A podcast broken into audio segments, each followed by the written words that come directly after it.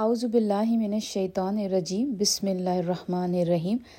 رب اشرح لی صدری ویسر لی امری واحلل عقدۃ من لسانی یفقہوا قولی۔ السلام علیکم رحمۃ اللہ وبرکاتہ۔ آج ہم انشاءاللہ تعالیٰ سورہ آل عمران کی آیت نمبر 161 سے لے کے انشاءاللہ 163 تک کریں گے، اور انشاءاللہ تعالیٰ جہاں جہاں لیسن نکالنا ہوگا اپنے لیے لیسن نکال لیں گے۔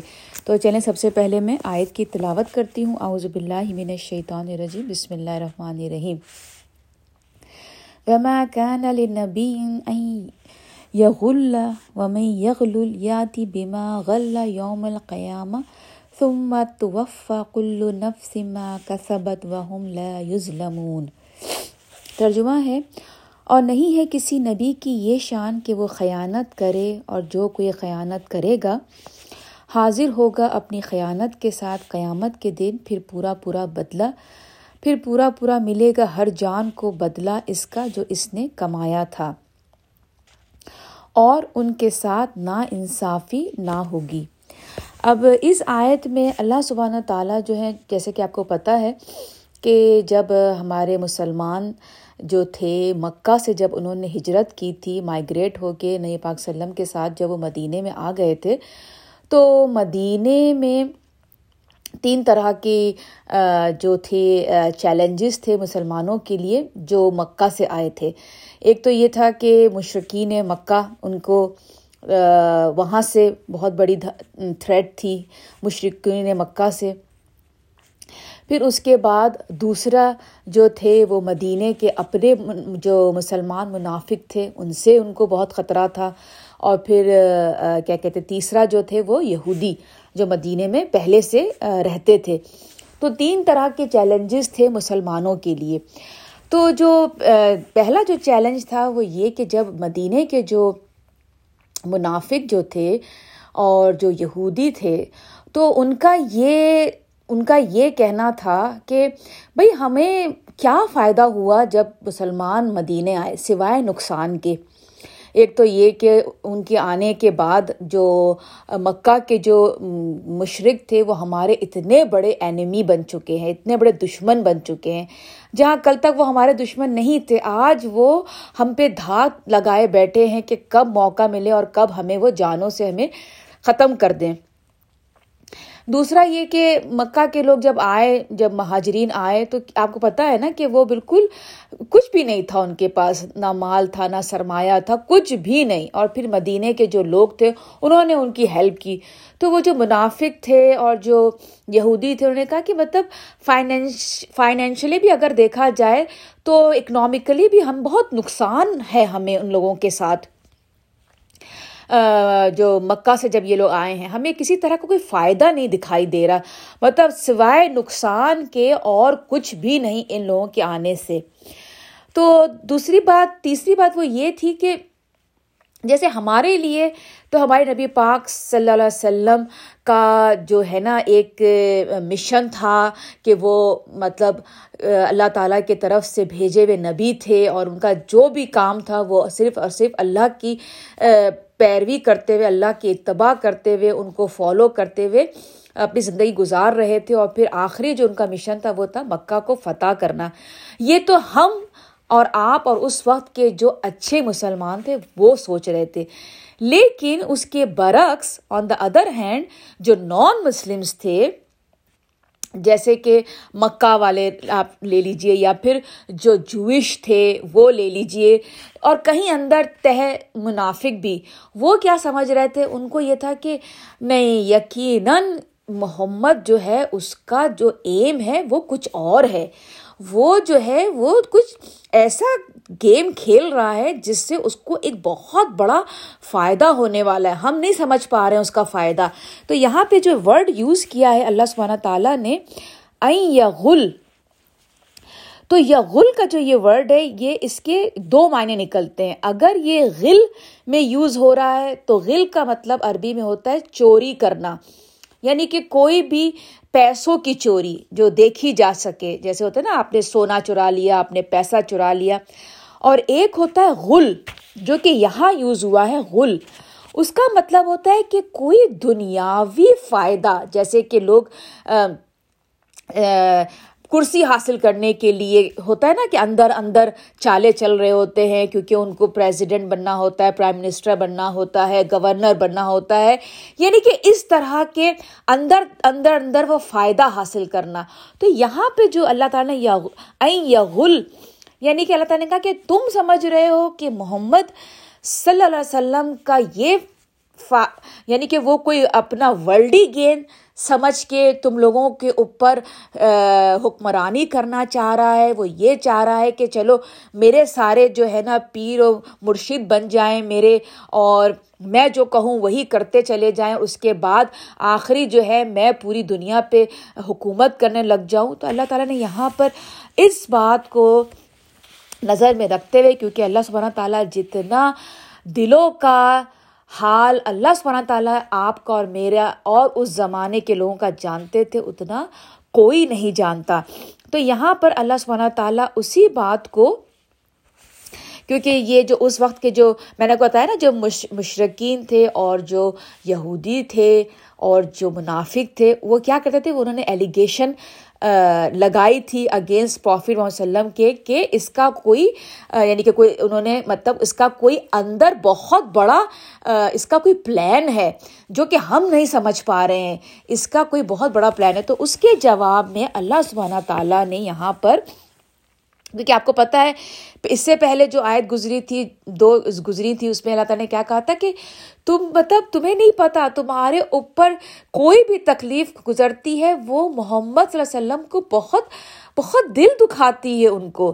تو اس کے بعد اس آیت کو اللہ سبحانہ تعالیٰ بتا رہے کہ اور نہیں ہے کسی نبی کی یہ شان کہ وہ خیانت کرے، اور یعنی کہ تم جو سمجھ رہے ہو ایسا کچھ بھی نہیں ہے، اور اگر ایسا ہوتا، اور جو کوئی خیانت کرے گا، یعنی کہ اگر ایسا تو کبھی ہے نہیں، کبھی بھی نبی کا جو مشن ہے، اس کا جو ایم ہے، وہ صرف کیا ہوتا ہے، بندے تک میسج پہنچانا. اور اگر کوئی چیز فتح کرنی ہے، جیسے نبی پاک صلی اللہ علیہ وسلم کا کیا مشن تھا، مکہ کو، حرم شریف کو فتح کرنا، مکہ کو فتح کرنا، اور ان کو بتوں سے آزادی دلانا، اور اللہ سبحانہ تعالیٰ کا نام وہاں پر قائم کرنا، یعنی کہ اللہ تعالیٰ کے مرضی کے مطابق زندگی کو گزارنا، یہ ان کا مشن تھا. اسی طرح سے جتنے نبی گزرے ان کا مشن تھا. تو اللہ نے کہا کہ اگر تو وہ اس مشن میں تھوڑی بھی خیانت کریں گے، تھوڑی سی بھی، تو کیا ہوگا، اللہ تعالیٰ نے کہا کہ جو کوئی خیانت کرے گا حاضر ہوگا اپنی خیانت کے ساتھ قیامت کے دن، پھر پورا پورا ملے گا ہر جان کو بدلہ اس کا جو اس نے کمایا. یعنی کہ تمہیں اور مجھے فکر کرنے کی ضرورت نہیں، اللہ سبحانہ روز آخرت والے دن سارے کے سارا سب کچھ سامنے لا کھڑا کریں گے. جس نے اپنے کام میں کسی کے ساتھ کسی بھی طرح کی خیانت کی، وہ اللہ سبحانہ تعالیٰ اس کو اس کا پورا پورا بدلہ دے دیں گے. اور اللہ تعالیٰ نے ساتھ پہ کیا کہا، اور ان کے ساتھ نا انصافی نہ ہوگی، وَهُمْ لَا يُظْلَمُونَ، یعنی کہ وہ یہ نہ سمجھے کسی بھی بندے سے کوئی بھی کسی بھی طرح کی چھوٹی سے لے کے بڑی نا انصافی نہیں ہوگی. دنیا میں آپ کو لگے گا کہ آپ کے ساتھ نا انصافی ہو گئی، جیسے کہ میں نے آپ کو بہت پہلے بتایا تھا کہ اگر کوئی بندہ کسی کے 100 قتل کرتا ہے اور اس کو ایک دفعہ پھانسی دی جاتی ہے تو اس کا انصاف نہیں ہوا، کیونکہ اس نے 100 لوگوں کو قتل کیا تھا، ایک دفعہ اس کو قتل کرنا انصاف نہیں ہوا. تو اسی لیے روز آخرت کا جب اللہ سبحانہ تعالیٰ اپنا ڈے آف ججمنٹ ہے، وہ یہی ہے کہ اس وقت پورا پورا حساب کیا جائے گا. جس نے بھی کسی کا حق مارا ہے کسی بھی طرح سے، چھوٹے سے لے کے بڑا، اس وقت پورا کا پورا اللہ سبحانہ تعالیٰ اس کے ساتھ انصاف اس کو ملے گا. اب آگے آیت ہے 162، بھلا کیا وہ شخص جو چل رہا ہو اللہ کی رضا پر مانند اس شخص کے ہو سکتا ہے جو گر گیا اللہ کے غضب میں. یعنی کہ اب اللہ تعالیٰ یہاں بتا رہے ہیں دو طرح کے لوگ ہیں. ایک ہے، چونکہ یہ آیت اس وقت اتر رہی تھی نبی پاک صلی اللہ علیہ وسلم کے اوپر، تو اس وقت نبی پاک صلی اللہ علیہ وسلم کے اوپر یہ اللہ تعالیٰ ان کے بارے میں بات کر رہے تھے کہ جو نبی جس کا مقصد صرف اور صرف اللہ کی رضا ہے، یعنی کہ افمن اتبع، اتباع کرنا آپ کو میں نے پہلے بتا چکی ہوں، اتباع جو ہوتی ہے وہ ایسا ہوتا ہے کہ جیسے بالکل قدم با قدم، جیسے صحرا میں جب اونٹ چلتا ہے تو اپنے اونٹ جو ہے وہ پیروں کے نشان چھوڑ دیتا ہے، تو جو نشان جو چھٹے ہوئے ہوتے ہیں اس پہ پیر رکھتے ہوئے چلنا اونٹ کے پیچھے، وہ اتباع ہوتا ہے. تو نبی پاک صلی اللہ علیہ وسلم کیا کر رہے تھے؟ وہ کمپلیٹ اتباع کر رہے تھے اپنے اللہ سبحانہ تعالیٰ کی، یعنی کہ جو اللہ سبحانہ تعالیٰ ان سے چاہتے تھے وہ اسی کے مطابق عمل کرتے تھے، اسی کے مطابق حکم دیتے تھے. جیسے مثال کے طور پہ جب احد جب ختم ہو گئی تھی اور اب خالد بن ولید جب دوبارہ آ گئے تھے اور وہ واپس پہ چلے گئے تھے خالد بن ولید، تو مسلمانوں کو اس وقت یہ ڈر ہوا کہ ہو سکتا ہے دوبارہ جو ہے مشرکین جو ہیں تھرڈ ٹائم واپس آئیں. تو نبی پاک صلی اللہ علیہ وسلم نے اس وقت مسلمانوں کو کیا حکم دیا کہ ابھی اور اسی وقت ہمیں دوبارہ جانا ہے ان کے تعاقب میں، کہ کہیں ایسا تو نہیں کہ وہ واپس پلٹ کے آ رہے ہیں.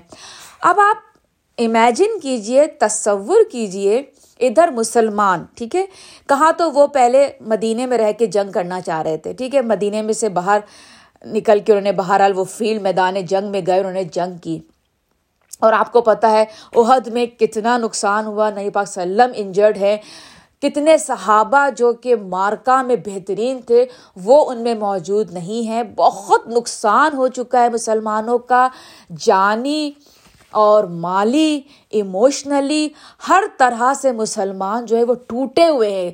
اس وقت نبی کریم صلی اللہ علیہ وسلم کا حکم آتا ہے مسلمانوں پہ کہ نہیں، ابھی جانا ہے تعاقب میں. وہ بھی کہاں جانا ہے؟ اس جگہ جہاں موجود ہے، وہ پہلے مدینہ سے دور تھا وہ میدان، اور اب اس میدان سے بھی اور آگے جانا ہے جہاں پر کوئی اور مسلمانوں کو پتہ ہے کہ وہاں اور جو ہے وسائل کم ہو جائیں گے وہاں، اور تو یعنی کہ دیکھنے والوں کے لیے تو یہ وہی والی بات ہو گئی نا کہ یہ تو سراسر اپنے آپ کو موت کے منہ میں ڈالنے والی بات ہے. ایک تو یہ کہ آپ کے پاس کوئی ساز و سامان نہیں لڑنے کا، آپ ویسے ہی آؤٹ نمبرڈ ہیں، ویسے ہی آپ کم ہیں، اور یعنی کہ جو آرمی کے لحاظ سے آپ ویسے بھی کم ہیں. اس کے بعد نبی پاک صلی اللہ علیہ وسلم جو ہے وہ خود انجرڈ ہیں، اس پہ سے نبی پاک صلی اللہ علیہ وسلم کہہ رہے ہیں کہ جاؤ اور جا کے ہمیں تعاقب کرنا ہے ان لوگوں کا. تو اس وقت مسلمان جو تھے، جو کہ منافق جو تھے، کم ایمان والے جو تھے، ان کے لیے ایسا لگ رہا تھا کہ مطلب کیا ہو رہا ہے، یہ کیا چاہ رہے ہیں ہم سے. لیکن ان میں سے وہ مسلمان جن کا مکمل توکل تھا اپنے رب پر، اس کے رسول پر، تو انہوں نے کیا کیا؟ وہ چل پڑے. انہوں نے کچھ نہیں سوچا، نہ یہ سوچا نہ وہ سوچا، وہ چل پڑے اور وہ چلے گئے. اور جب وہاں وہ چلے گئے تو آپ کو پتہ ہے کہ جب ابو سفیان نے پوچھا تھا کہ چلے ہم واپس چل کے، کیونکہ ابھی مسلمان بہت ٹوٹے ہوئے ہیں تو ان کے اوپر ہم اٹیک کریں، تو انہی میں سے ہی کسی ایک ان کا اسپائی تھا، انہوں نے کہا تھا کہ نہیں، یہ غلطی مت کرنا، اس وقت وہ بہت غصے میں ہیں، آپ لوگ سمجھ رہے ہیں کہ وہ ٹوٹے ہوئے ہیں، نہیں، وہ بہت غصے میں، آپ لوگ نہیں بچ پائیں گے. تو یہ سن کے ابو سفیان وہاں سے واپس چلا گیا مکہ کی طرف. تو کیا ہوا کہ جو مسلمان گئے تھے تعاقب میں، وہ وہاں سے بالکل کامیاب واپس آئے، ان کا کچھ بھی نہیں، بال بھی بیکا نہیں ہوا. کیوں نہیں ہوا؟ اس لیے کہ اللہ سبحانہ تعالیٰ پہ پورا توکل کر لیا، نبی پاک صلی اللہ علیہ وسلم کے حکم کی پوری پیروی کر لی. کبھی کبھی ایسا ہوتا ہے آپ کا اور میرا زندگی میں کچھ ایسے لمحات آتے ہیں، آئیں گے یا آ چکے ہیں کہ اس وقت فیصلہ لینا بڑا مشکل ہو جاتا ہے. اس وقت آپ فیصلہ جب لیتے ہیں مکمل اپنے رب پہ توکل کر کے کہ نہیں، میرا رب میرے ساتھ ہے، اور اس میں اللہ سبحانہ تعالیٰ نے میرے لیے خیر رکھی ہے، اور یہی صحیح طریقہ ہے. یعنی کہ یہی جو ہے قرآن اور سنت سے یہی صحیح ہے، مجھے یہی کرنا چاہیے. اور پھر اس وقت جب آپ فیصلہ لے لیتے ہیں اور اس پر آپ ایکشن بھی لے لیتے ہیں، اور پھر آپ دیکھتے ہیں کہ پھر فتح آپ کی ہوتی ہے. اللہ سبحانہ تعالیٰ قدم با قدم آپ کے ساتھ ہوتے ہیں. اسی لیے جب بھی زندگی میں کچھ ایسے چیزیں آپ کے سامنے آئیں جب آپ کو نہیں سمجھ میں آ رہا ہوتا کہ میں اے میں جاؤں یا بی میں جاؤں، تو اس وقت آپ کیا کرتے؟ ہمارے نبی پاک صلی اللہ علیہ وسلم نے ہماری زندگی کے ہر حصے پہ انہوں نے بات کی ہے. اس حصے پہ بھی نبی پاک صلی اللہ علیہ وسلم نے ہم سے کہا ہے کہ دیکھو ہمیشہ تم استخارہ کر لیا کرو. 2 نفل ہے، استخارے کی دعا ہے. آپ کا اور ہمارا جو کانسیپٹ ہے کہ ہم استخارہ اس طرح کرتے ہیں کہ ہم سو جاتے ہیں اور پھر اس کے بعد ہم خواب میں دیکھتے ہیں، کچھ لوگ کہتے ہیں ہم ہرا کلر دیکھتے ہیں، کچھ لوگ کہتے ہیں کچھ ہم خواب میں اچھا دیکھ لیتے ہیں تو اس کا مطلب ہے ہم یہ کریں، کچھ لوگ کہتے ہیں ہم خواب میں برا دیکھ لیتے ہیں تو پھر اس کا مطلب ہے نہ کریں. لیکن یہ ساری باتیں سنت سے نہیں ہوتی پروف. اگر ہوتی ہیں آپ کو لگتا ہے کہ سنت سے پروف ہے تو پلیز کیجئے، لیکن جو میں آپ کو طریقہ بتا رہی ہوں وہ سنت سے مروی ہے کہ نبی پاک صلی اللہ علیہ وسلم نے استخارے کے لیے، بلکہ انہوں نے کہا تھا ہر کام کے لیے اگر تم استخارہ کر سکو تو کرو. تو انہوں نے بلکہ یہ ہمیں استخارے کی دعا بتائی ہے. طریقہ کیا ہے؟ 2 نفل آپ 2 نفل پڑھ لیجئے. 2 نفل کے بعد استخارے کی دعا ہے، اور استخارے کی دعا میں ایک جگہ ایسی آتی ہے جہاں پہ آپ رک جاتے ہیں اور وہاں پہ اپنی آپ نیت بناتے ہیں اللہ کے ساتھ کہ اے اللہ تعالیٰ، یہ میرے ساتھ معاملہ پیش آیا ہے، میں نہیں جانتا اس کا انجام میرے حق میں اور میری فیملی کے حق میں، میری کمیونٹی کے حق میں بہتر ہے یا نہیں. آپ جانتے ہیں دنیاوی اعتبار سے اور آخرت کے اعتبار سے. اگر یہ بہتر ہے تو میں یہ کر لوں، اور اگر نہیں ہے تو میرا وہاں سے میں دل ہٹا دیجئے اور میں وہ بات نہ کروں، نہ وہ میں کام نہ کروں. تو یہ طریقہ ہے. انشاءاللہ تعالیٰ آپ کو میں جو ہے وہ دعا بھی میں کر چکی ہوں، آپ لوگوں کے ساتھ شیئر، طریقہ بتا چکی، دوبارہ سے ریمائنڈر کر دیا. ہم انسان ہیں، نسیان ہے، بھول جاتے ہیں.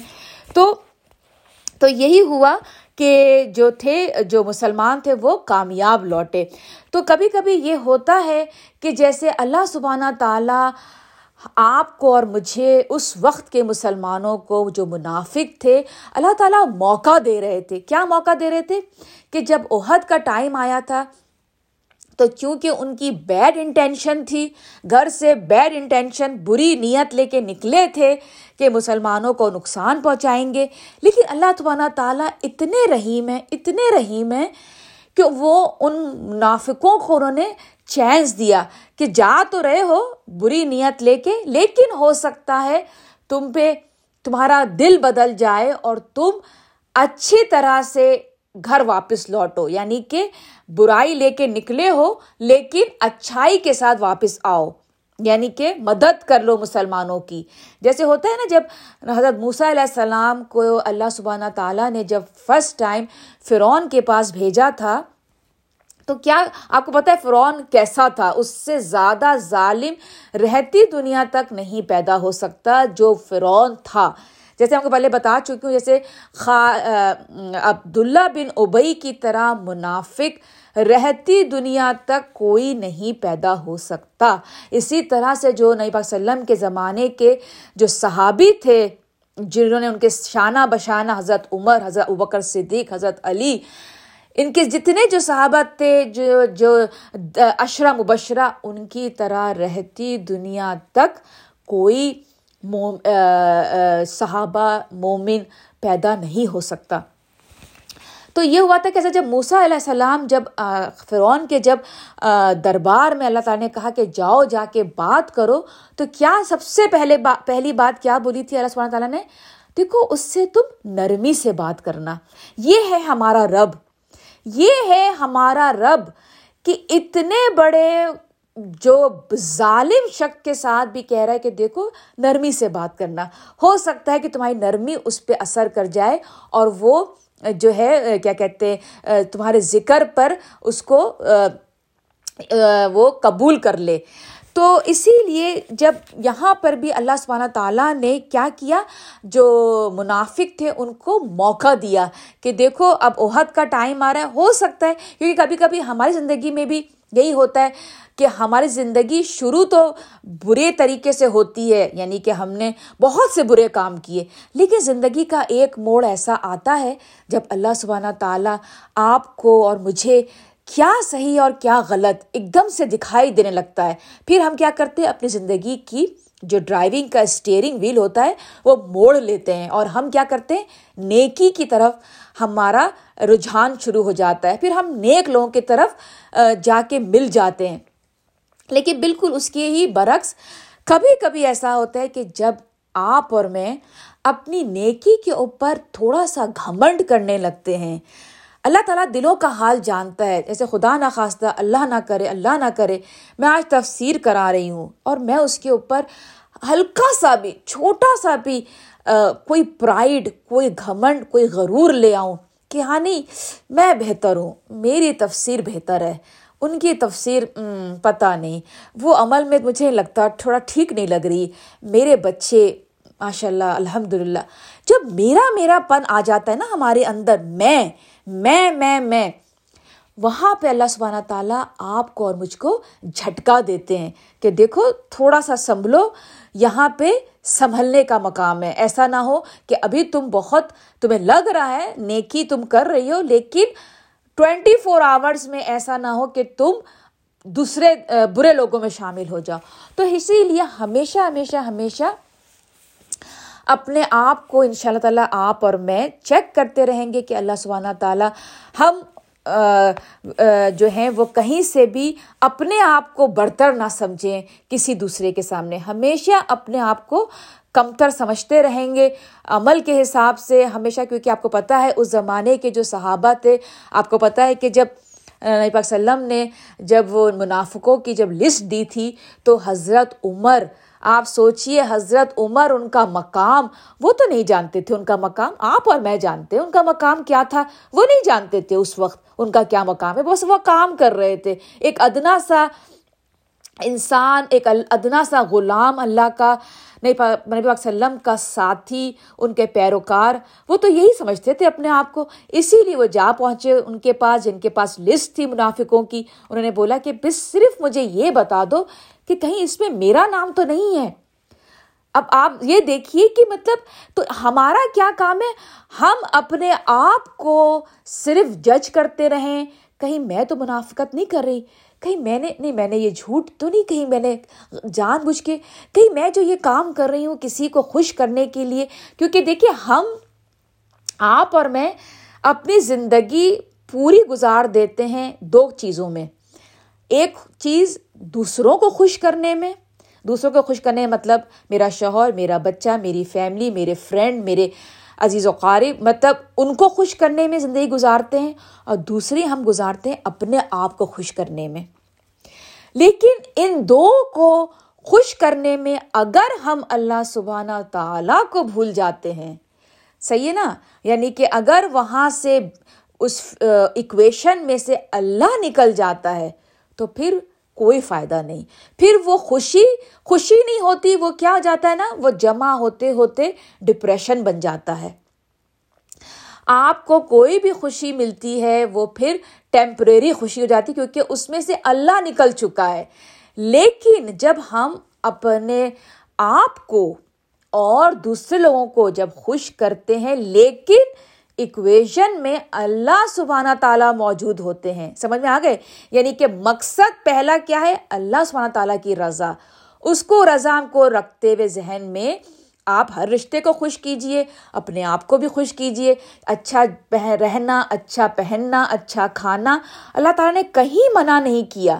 بالکل آپ کا اور میرا حق ہے، اللہ نے دنیا بنائی اس لیے، انجوائے کرو، لیکن اس میں اپنا مقصد نہ بھولو.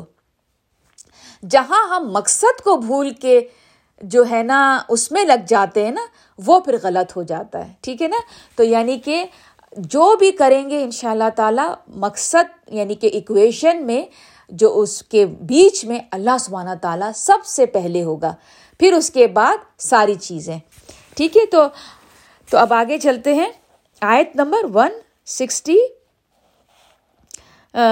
162 ہی ہم کر رہے ہیں. تو پھر اللہ تعالیٰ نے کہا بھلا کیا وہ شخص جو چل رہا ہو اللہ کی رضا پر مانند اس شخص کے کہ ہو سکتا ہے جو گر گیا ہو اللہ کے غضب میں اور ٹھکانہ ہو اس کا جہنم جبکہ وہ بہت ہی برا ٹھکانہ. یعنی کہ وہ سمجھ رہا ہے کہ وہ بالکل صحیح راستے پہ, لیکن ایٹ دا اینڈ آخر میں اس کا ٹھکانہ جہنم ہے. اللہ تعالیٰ آپ کو اور مجھے ہم تمام لوگوں کو جہنم کی آگ سے بچائے رب العالمین. آمین یا رب العالمین. اب ہم آیت نمبر 163 کریں گے. یہ دو قسم کے لوگ درجے کے لحاظ سے مختلف ہیں اللہ کے نزدیک, یعنی کہ دو طرح کے لوگ ہیں. ایک وہ جو اللہ تعالیٰ کو خوش کرتے ہوئے اپنی زندگی گزار رہے ہیں, اپنے آپ کو بھی خوش کرتے ہیں, اپنے لوگوں کو بھی خوش کرتے ہیں, کس کے اللہ کو راضی رکھتے ہوئے. تو اللہ تعالیٰ نے کیا کہا کہ ان کے درجے اللہ سبحانہ تعالیٰ کے نظر میں مختلف ہیں, کیونکہ دیکھیں ہر بندے کی جو کہتے ہیں نا اپرچونیٹیز لائف میں, وسائل, اس کے پاس کتنا, اس کے پاس کہنا چاہیے نا کہ جیسے اپرچونیٹی, مطلب جیسے فرض کرے کوئی بہت پیسے والا ہے اور ایک کوئی غریب ہے. اب پیسے والے کے لیے زیادہ آسان ہے کہ وہ اللہ کی راہ میں خرچ کرے, کسی کی مدد کر رہا ہے, لیکن جو غریب ہے اللہ تعالیٰ اس کو دوسری طرح سے چیزیں دے گا جس کی وجہ سے وہ اللہ تعالیٰ کو راضی اور خوش کر سکتا ہے. تو اللہ تعالیٰ کیا کہہ رہے ہیں کہ یہاں پہ یہ کہہ رہے ہیں کہ جب میرے پاس سب کے درجے مختلف ہیں, اس کے اپنے وسائل کے حساب سے, اس کے اپنے ریسورسز کے حساب سے, اپرچونیٹیز کے حساب سے, تو اس کے حساب سے ہر اب میں جو ہوں میں یہ نہیں کہہ سکتی اللہ وہ واقعی کتنا لکی ہے نا, کتنا پیسہ خرچ کر رہا ہے اللہ کے, ہائے کاش میرے پاس بھی ہوتا تو میں بھی کر لیتی, اللہ تعالیٰ نے مجھے یہاں پر وہ اتنا نہیں دیا کہ میں بھی اس کی طرح خرچ کرتی. نہیں, یہاں پر اللہ سبحانہ تعالیٰ آپ کو اور مجھے بتا رہے ہیں کہ نہیں, تمہیں جو چیز تمہیں میں نے دی ہے اس لحاظ سے ہی تمہارا درجہ ہے. یعنی کہ اگر تمہارے پاس پیسہ نہیں ہے تو ہو سکتا ہے کچھ اور چیز ہو, سمجھ رہے ہیں. جیسے کہ جب ہم مر کے اللہ سبحانہ تعالیٰ کے پاس جائیں گے, آپ یقین کریں بندہ ایسا دیکھے گا کہ اللہ بہت بڑا ماؤنٹین ہے نیکی کا, تو بندہ پوچھے گا اللہ سبحانہ تعالیٰ سے یہ میری کس نیکی کا صلہ ہے, تو اللہ تعالیٰ کہیں گے وہ نیکی جب تم نے ایک بچہ رو رہا تھا تو تم نے اس کو چپ کرایا تھا, اس کو تم نے چپ کرا کے ڈھونڈ کے, اللہ اس کی امی کہاں ہے, دیکھیں یہاں آپ کی بیٹی نا رو رہی تھی, یہاں پارٹی میں شاید آپ کو ڈھونڈ رہی تھی. کہنے کو ایک بہت چھوٹا عمل ہے لیکن اللہ سبحانہ تعالیٰ کے پاس اس کا اجر بہت بڑا ہے. تو یہ کبھی ہمیں نہیں سوچنا کہ اللہ یہ بہت چھوٹی نیکی ہے بس ہو گئی. یعنی کہ اللہ سبحانہ تعالیٰ کیا ہے, قدردان ہیں, قدر کرتے ہیں, وہ قدر کرتے ہیں ہر ہمارے اچھے عمل. کوئی بھی ہمارا چھوٹے سے چھوٹا بڑے سے بڑا عمل ویسٹ نہیں ہوتا. ہمیں تو یاد بھی نہیں ہوگا کہ ہم نے کون سی چھوٹی نیکی کی تھی. اور وہاں جب ہم انشاءاللہ تعالیٰ جائیں گے روز آخرت میں جب حساب کتاب ہوگا تو ہم دیکھیں گے کہ اللہ یہ تو اتنا بڑا ہمیں اس کا آپ نے اجر دیا, کاش میں اور کر لیتی اس طرح کی نیکیاں. تو یہاں پہ اللہ تعالیٰ یہی کہہ رہے ہیں کہ درجے کے لحاظ سے مختلف ہیں. اسی طرح سے جب نیکی کا درجہ ہے تو اسی طرح سے برائی کا بھی درجہ ہے.